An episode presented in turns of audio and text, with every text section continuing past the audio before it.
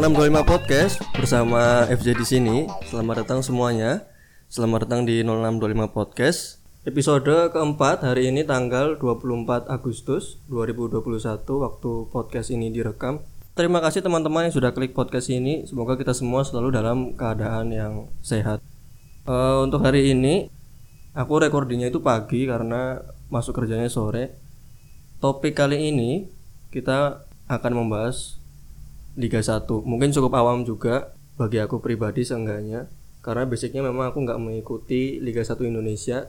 Cuman memang cukup rame di Twitter kemarin banyak teman-teman mutualku yang membahas Liga 1 ini yang resah karena Liga 1-nya itu ditunda terus, tidak dimulai-mulai. Beberapa waktu lalu ada pengumuman dari Kapolri akhirnya Liga 1 Indonesia ini bergulir kembali mulai tanggal 27 Agustus 2021 atau besok.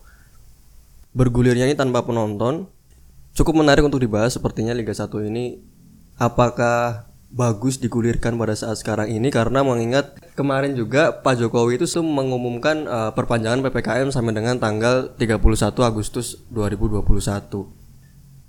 Nah kali ini aku nggak sendiri Kali ini bersama seseorang yang akan menjadi dirinya sendiri Dan bukan siapa-siapa Kita sambut Afrian Pratama Halo semuanya.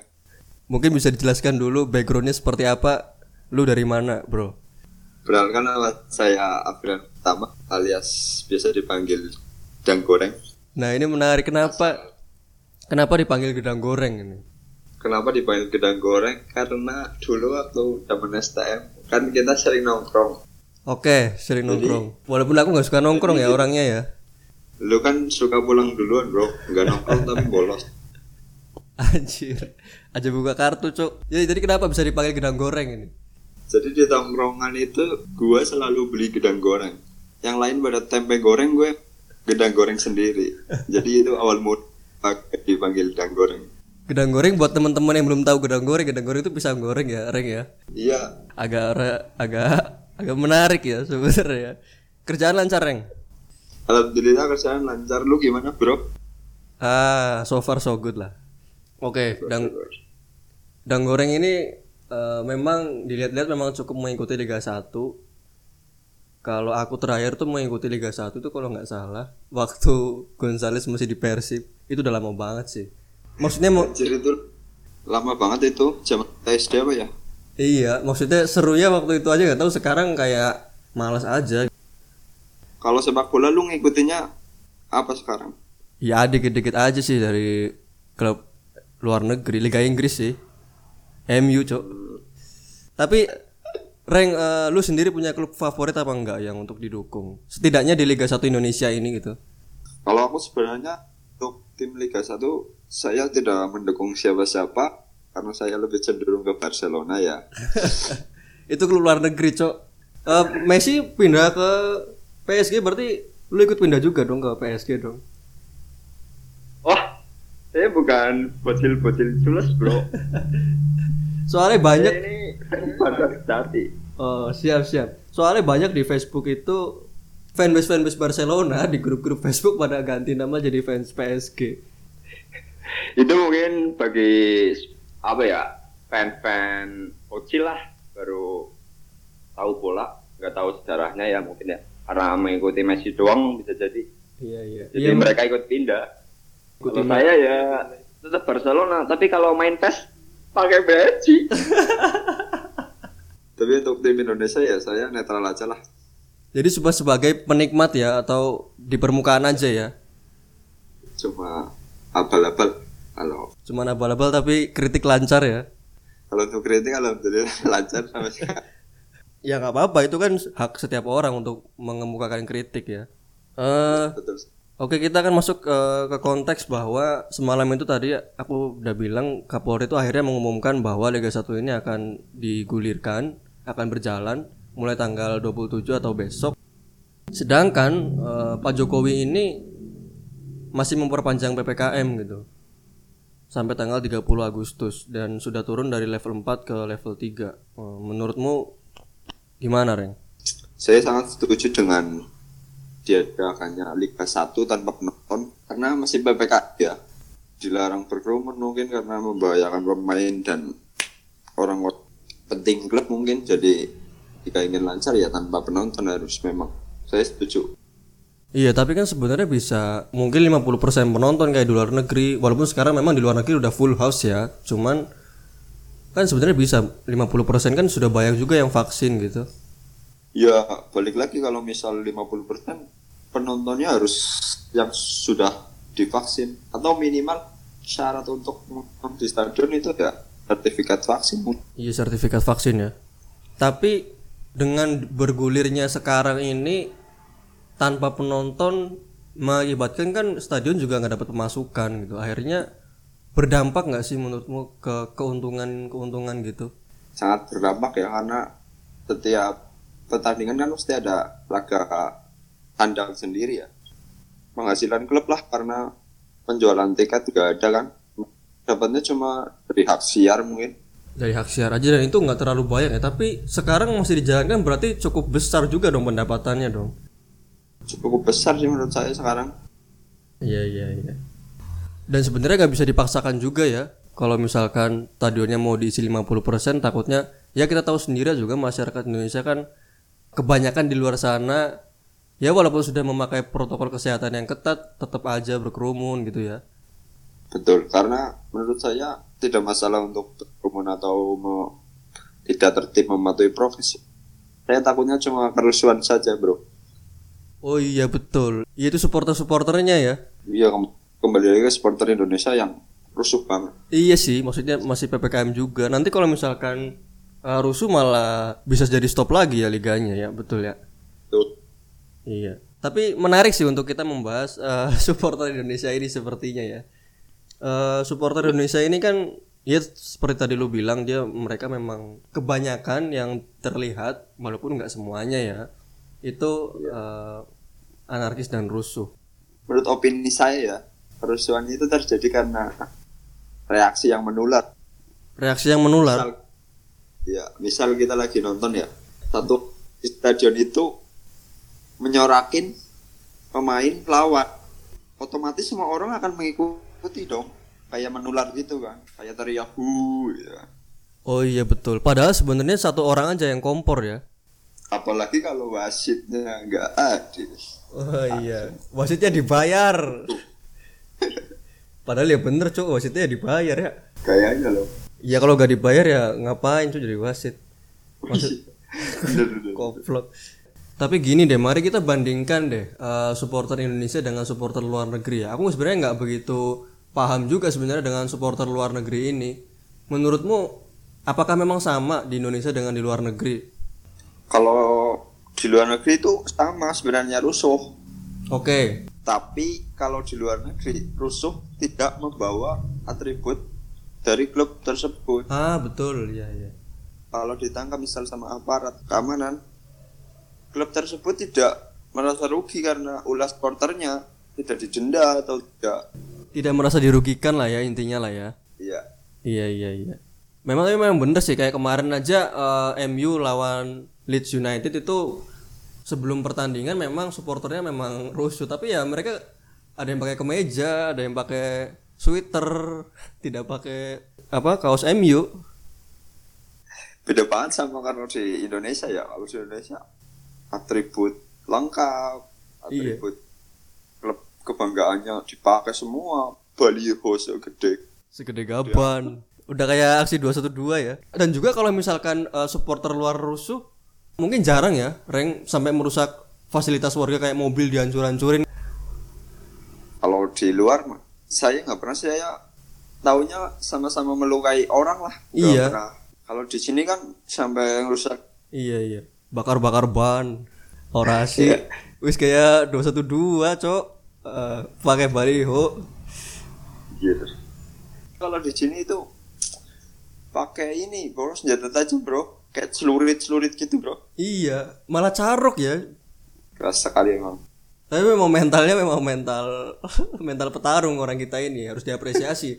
Hal-hal seperti itu tetap ada hal positifnya, Bro. tetap ada positifnya Iya. kreatif banget Kreatif banget. Tapi memang bener sih, kalau misalkan gini aja orang luar orang luar negeri aja yang kuliah di stadion-stadion gitu, misalnya di Old Trafford, eh, mereka bisa nonton sama anak-anak mereka, keluarga mereka, bahkan orang-orang tua, mereka nggak takut gitu loh, karena mereka ya totali nonton, ribut-ribut ya nanti aja di luar gitu loh, ya kan ya? betul betul betul kalau di luar itu kayak merasa aman kalau nonton di stadion meskipun bawa keluarga kalau di Indonesia Apakah rela ponakan Anda dibawa ke stadion? Waduh. Lihat sendiri kalau di kamera nyorot itu ya kalau di stadion apakah ada anak kecil bawa tidak ada kan orang tua kakek kakek gak ada kan Iya. Kebanyakan biasanya yang disorot orang pacaran ya. ya kalau di Indonesia nggak ada yang bawa keluarga ya tapi ada tulisan I love Antv itu Iya, terima kasih Indosiar. Tapi harus kita apresiasi itu itu salah satu cara kreatif ya. Iya Tidak nggak ada yang salah juga dengan hal itu gitu. Tapi menurutmu gimana sih biar eh, supporter Indonesia ini kita ini nggak anarkis gitu loh? Bisa nggak sih sebenarnya keributan atau kericuan tuh bisa dihindari nggak sih menurutmu? sangat sangat bisa dihindari ya menurut saya kalau ingin tidak ada kerusuhan apalagi di zaman sekarang ya gak usah fisik cuma kita mengkritik lewat platform media sosial tapi tidak untuk janjian tawuran ya itu malah wadah Waduh, sama aja cok. Waduh, malah bikin paguyuban di Facebook, bikin jadwal.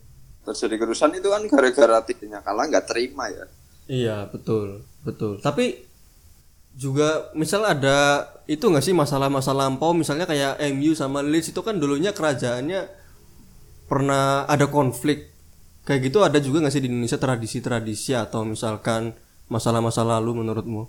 Kalau di Indonesia bahasanya musuh bebuyutan mungkin ya. Rival abadi ya? Mungkin ya kalau masalah kayak gitu mungkin nggak perlu dipermasalahkan lagi sih. Karena itu udah masa lalu lah sejarah.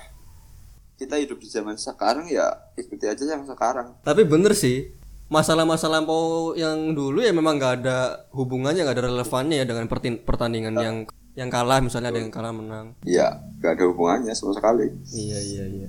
Dan ada beberapa kasus, misal nih, tim A dan tim B misalkan, tim B tandang ke kandang tim A, itu sampai dirusak men bis bis bis klubnya tuh. sweeping bro bahasanya kalau di sini Iya iya. Itu menurutmu gimana cuk? Sampai ngerusak bis pemain? itu terlalu anarkis banget sih Terus dihancur-hancurin gitu kan padahal ya maksudnya maksudnya gimana ya? Sam- sampai setensinya setinggi itu cuk. Maksudnya belum bertanding ya udah di baru mau nyampe stadion udah di sweeping dilemparin batu ya maksudnya lu mau nonton sepak bola tapi tim lawan malah di cegat biar nggak ke stadion. Iya, lu mau iya. nonton kalau mau sweeping ya hal-hal yang lain jangan ke situ gitu loh lepas sweeping supporter lawan jangan pemainnya Iya, setidaknya setidaknya tidak membahayakan pemain ya. iya mungkin kalau supporter sama supporter relevan sih kalau ketemu di jalan mesti backdrop sih Iya iya. Tapi kalau main lawan mau stadion kita, kita sweep ya nggak jadi main anjir. Bahkan ada beberapa kasus setelah di sweeping sampai si pemain apa sorry klub pemainnya itu sampai di, diantar pakai mobil TNI loh.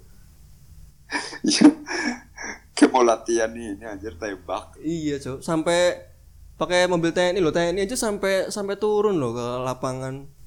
Itu terlalu apa ya? Berlebihan lah menurut saya. Sam- sampai sweeping sweeping. Iya sampai bawa-bawa tank ya. Kalau misal tim lawan datang di sweeping, pasti nggak akan ada pertandingan itu kan? Iya iya, Anda menghancurkan sebelum memulai Anda. Tapi itu kan terjadi ya dan pernah ada beberapa kasus dan kita mungkin tahu semua beberapa supporter yang ricuh, eh, ada supporter yang meninggal itu kan juga eh, kita juga jadi gimana gitu ya. Maksudnya kita mau nonton bola di stadion bukan pengen mati kan gitu.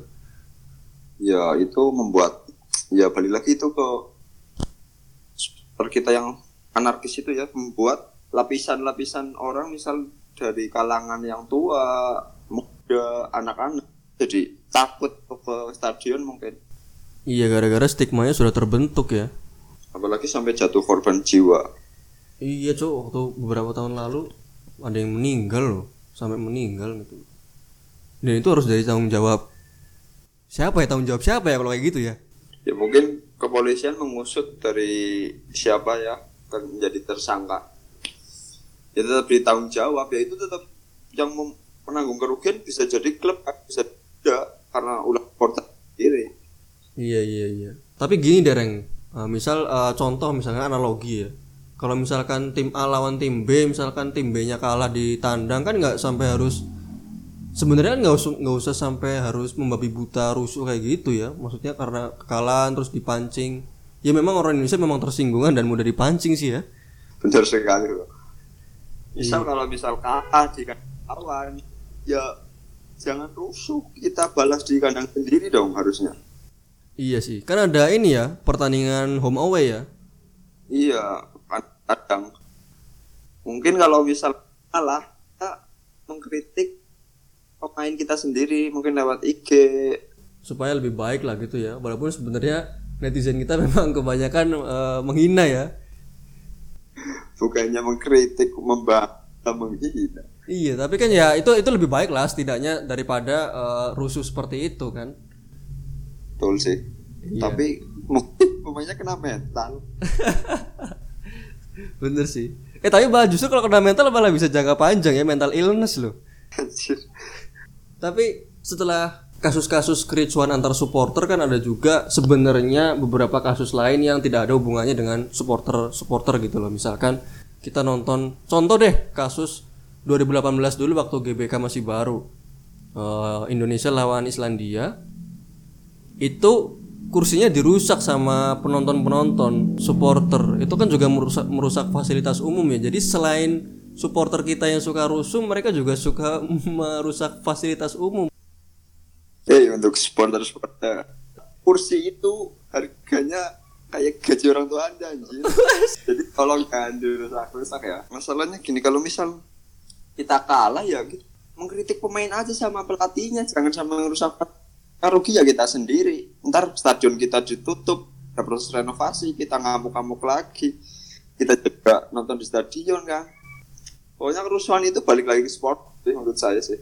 Iya sih, ya mereka yang menebar jala, mereka juga yang mendapat ikannya ya. Iyalah. Iya sih benar sih. Buat teman-teman ya memang kalau memang rusuh itu ya nanti juga kembalinya ke kita sendiri. Kalau misalkan kita rusuh yang rugi klub. Mungkin bisa denda. Atau mungkin malah timnya nggak bisa main. Atau mungkin pemainnya ada yang disanksi ya kan kembali kembali ke mereka mereka sendiri ya. Iya.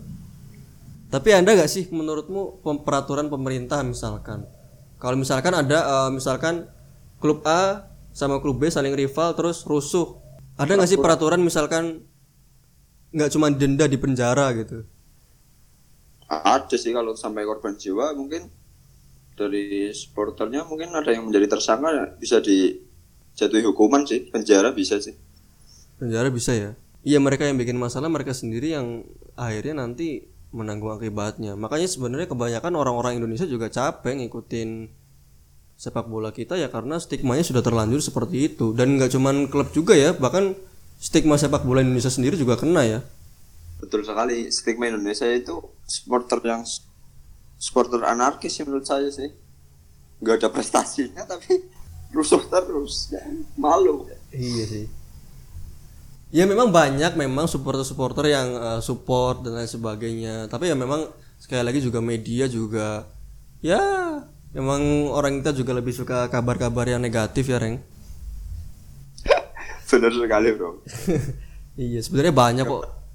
Seperti sarapan mungkin ya. Sarapan pagi berita negatif ya. Tapi lu sendiri pernah ke stadion gak sih nonton eh, sepak bola gitu? kalau untuk ke stadion ya pernah sih waktu itu. Cuma tim lokal sih. Saya pernah ke stadion Chandra di Muka ya. Saya pernah menonton Persak tau Persak Itu tim kesayangan kita loh. Dari Kebumen loh.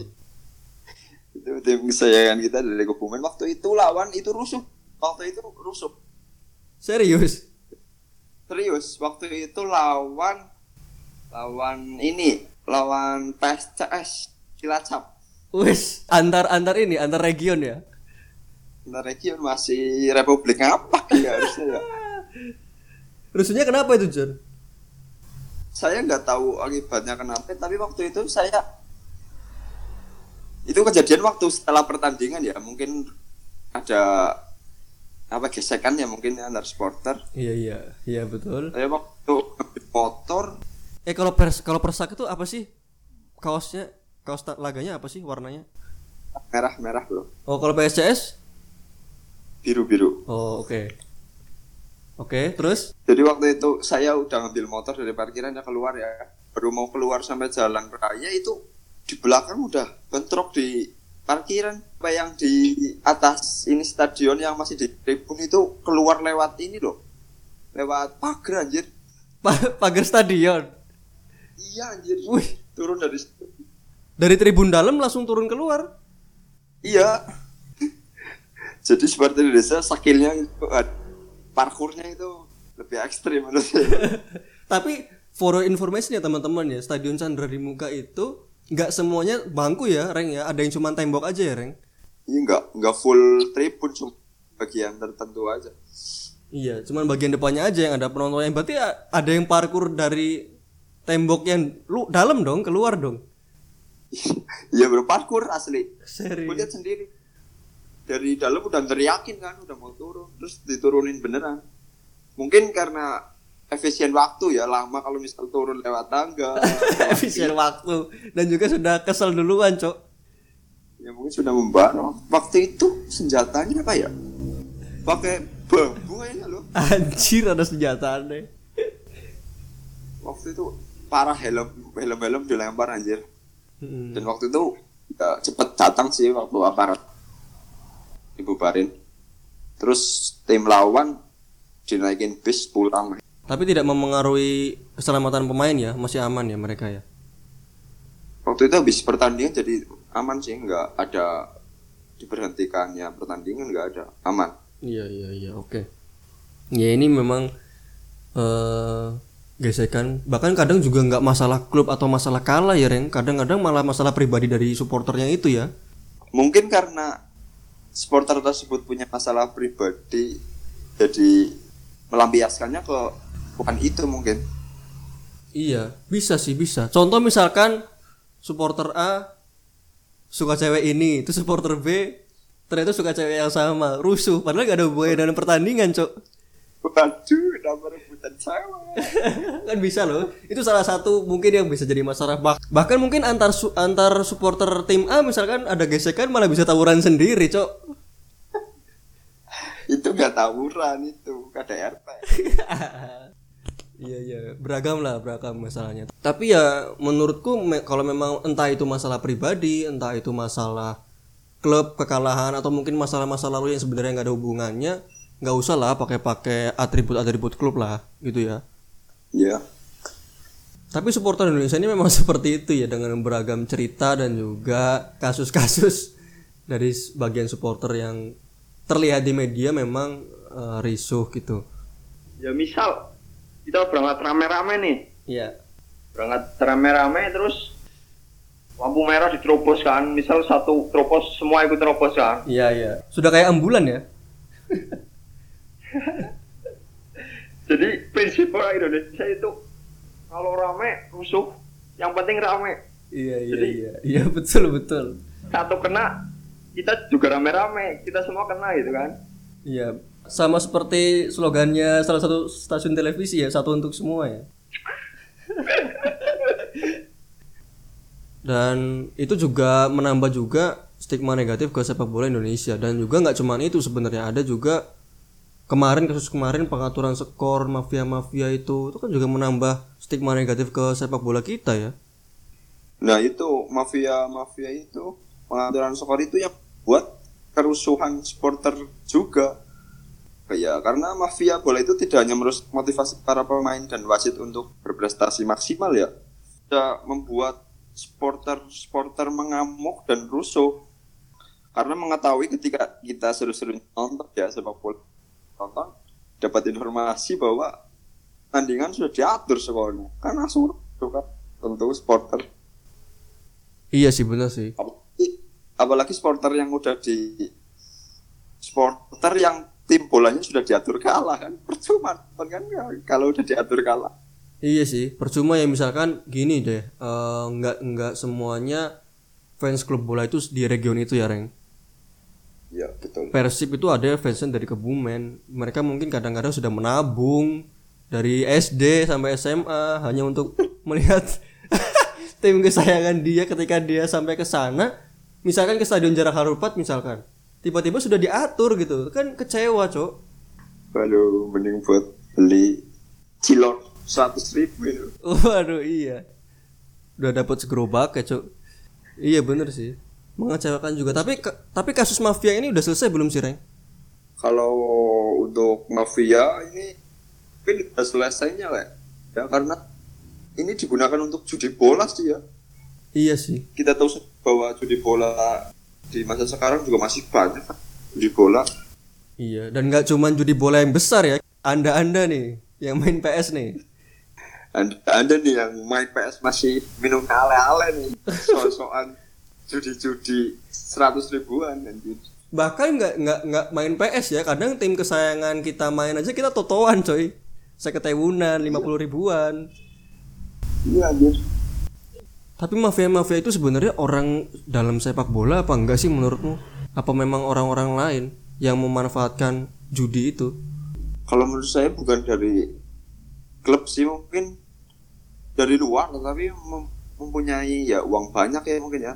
Tapi merayunya itu atasan klub.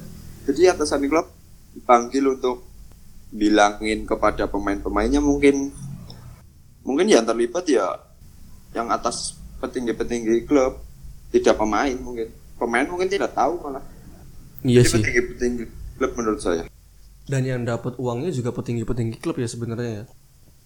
ya tetap aja sih pemain-pemain waktu itu saya pernah dengar tapi kan sama pemain-pemain yang inti ya yang mempengaruhi tim ya Iya iya iya. Tapi ya ke sport itu ya juga mengurangi esensi sepak bola itu sendiri ya. Maksudnya kita jadi nggak 100% in, sudah diatur gitu. Bahkan waktu dulu mainnya aja kayak nggak niat, Cuk. Waktu dulu apa ya? Sleman atau apa gitu yang mafia bola itu. jadi iya jadi udah lama-lama latihan malah di dalam pertandingan suruh menggolin ke gawang sendiri Iya. Waduh, waduh. Tapi kita kembali deh ke supporter Indonesia tadi gitu. Kericuan tuh bisa diminimalisir nggak sih? Menurutmu? Selain misalkan kita harus eh, mungkin tadi lebih menahan diri terus misalnya kita kita limpahkan ke sosial media dari lu sendiri mungkin ada saran lain nggak? Selain itu gitu. Kalau ya menurut saya ada untuk mengurangi kerusuhan itu. Dengan kan setiap supporter pasti ada leader-leadernya kan? Oke leader oke pemimpin supporter ya? Ya, kalau menurut saya itu leader-leader klub sepak bola itu ada pendampingnya dari pusat dan dari pihak yang berhubungan dengan olahraga, misal dari pemerintahan kan. oke. Dan pemerintahan itu mengatakan nasihat serta edukasi kepada leader tersebut supaya leader tersebut memberitahu kepada supporter-supporternya. Kan misal supporter kita kan kalau diomongin sama polisi kan gak ngaruh ya. Kebal. Kalau misal dari leader-leader mungkin teman-teman dekatnya sendiri mungkin ngaruh ya jadi lebih bisa diredam lah kerusuhannya Iya sih betul sih bisa diredam gitu ya. Balik lagi sebenarnya ke petinggi-petinggi klub ya. Ya karena memang karena ya memang yang bisa menghandle supporter ya dari klub itu sendiri ya, pemain-pemain juga ya. Atau mungkin gini Reng, mungkin bisa ketua supporternya itu diganti cewek biar adem ayam, Cok. Kayaknya juga ya kalau cewek kan lebih didengar ya biasanya ya Iya biasanya, biasanya. Harusnya kayaknya setiap supporter kita itu harus ada CEO cewek deh. Karena kebanyakan cowok. Gak harus suruh tapi masuk Waduh, ini malah jadi masalah baru ya. masalah baru ya Tapi enggak lah. Enggak lah maksudnya bisa sih. Eh, mungkin dengan ini penambahan keamanan supaya tidak rusuh, menurutmu worth it nggak? Kalau menurut saya penambahan keamanan menurut saya ya sama aja sih kalau tahu sendiri kalau supporter Indonesia meskipun polisi atau tentara tetap aja tuh mungkin jadi ganti sama Hansip ya mungkin. Cocok teh. lebih kasihan ya satunya ya. Nggak nonton sepak bola malah gaplayan cuk di stadion cuk. Eh, kita highlight aja nih dari depan tadi Liga 1 kan akhirnya juga akan mulai dan mulainya itu secara bubble to bubble rank kalau nggak salah itu cuma di wilayah Jawa aja. Menurutmu setelah liga ini nantinya dimulai siapa sih yang bakal kompetitif di Liga 1 ini? Saya tidak ke siapa siapa tidak condong ke siapa, tapi saya melihat dari keharmonisan. keharmonisan siap. Kalau dilihat dari keharmonisan, PSS Sleman karena memiliki pemain yang sama-sama ada hubungan keluarga. emang iya cuk Ivan Badim, Ivan Badim mempunyai adik ipar Kim Kurniawan dan itu satu tim mungkin harmonis ya kelihatan. kelihatannya kelihatannya itu PSS Sleman ya itu di Liga 1 dia Kemar- kemarin iya baru promosi ke Liga 1 kemarin Liga 2 naik ah oke ke berarti Liga 1. Iya, berarti pion apa eh, masih rookie ya. Tapi eh, kans-kans klub lain misalkan klub-klub yang kita tahu akan kompetitif juga nggak menurutmu? Hal itu sangat-sangat karena persiapannya sudah matang sekali ya karena ditunda-tunda terus persiapan sudah matang bursa pemain sudah ada yang masuk jadi udah apa ya kalau bahasa bola ya jadi udah Udah ini apa udah udah semangat banget lah pengen tanding lah setelah setelah lama di jadi kalau kerjasamanya itu udah nyatu loh jadi udah chemistry chemistry-nya udah jadi mungkin karena udah Iya iya. Karena sudah lama latihan ya. Iya udah lama latihan Terlalu lama latihan. Iya. Jadi setelah pembahasan ini kesimpulannya mungkin dari Afrian tentang supporter kita Liga 1 dan mungkin juga sepak bola kita agar bisa lebih maju menurut opinimu pribadi seperti apa? menurut saya pesan untuk pertama untuk pemerintahan dulu ya Oke, siap. tapi takut bro Gak apa-apa, Cuk. Ini hak lu, hak hak setiap orang lah. Is oke lah. Kalau untuk pemerintah mungkin lebih peraturannya lebih diperketat juga mungkin peraturan lebih diperketat edukasi untuk semua klub dijalankan nasihat-nasihatnya dijalankan sedangkan untuk supporter ini ya bro Supporter siap untuk supporter kita bagaimana? buat supporter Indonesia tolong tolong jangan rusuh kalau tidak ada prestasi Wah, iya. Prestasi nol rusuh terus. Zero akhlak emang malu sama negara-negara lain yang prestasinya udah tinggi banget tapi supporternya baik-baik saja nggak ada kerusuhan Iya. Shame on you ya, harus malu ya sebenarnya. menurut it- saya itu aja sih kalau menurut Anda Menurutku ya, mungkin kita harus tanamkan juga sih sebenarnya. Menang kalah itu biasa gitu kalau menurutku ya. Dan ya harus meredam lah, enggak enggak semuanya harus ke- kekerasan fisik gitulah. Ya mungkin bener tadi Reng menurutmu. Nggak bisa selalu untuk kekerasan fisik. Kan kita bisa kasih saran atau kritik ke pelatihnya lah. Saran kita ke klub yang kita dukung. Jadi kita bisa memberi saran tanpa harus sampai kontak fisik lah. Dan itu kan bisa dengan mental juga kita turunin mentalnya gitu kan. Malah lebih ngefek kan? Betul betul. Mungkin dari sorakan-sorakan yang sepele aja bisa. Kayak di luar negeri gitu kan. Kalau misalkan udah men- menit-menit akhir terus tim lawannya kalah bisa disorakin-sorakin gitu jadi menurunkan mental kan? Betul iya kalau kita menit-menit akhir bolang-bolangan kembang api cok Men- menit-menit akhir nyalain flare. Iya. Biar pemain ketutupan kabut ya. Iya. Bakar-bakaran waduh.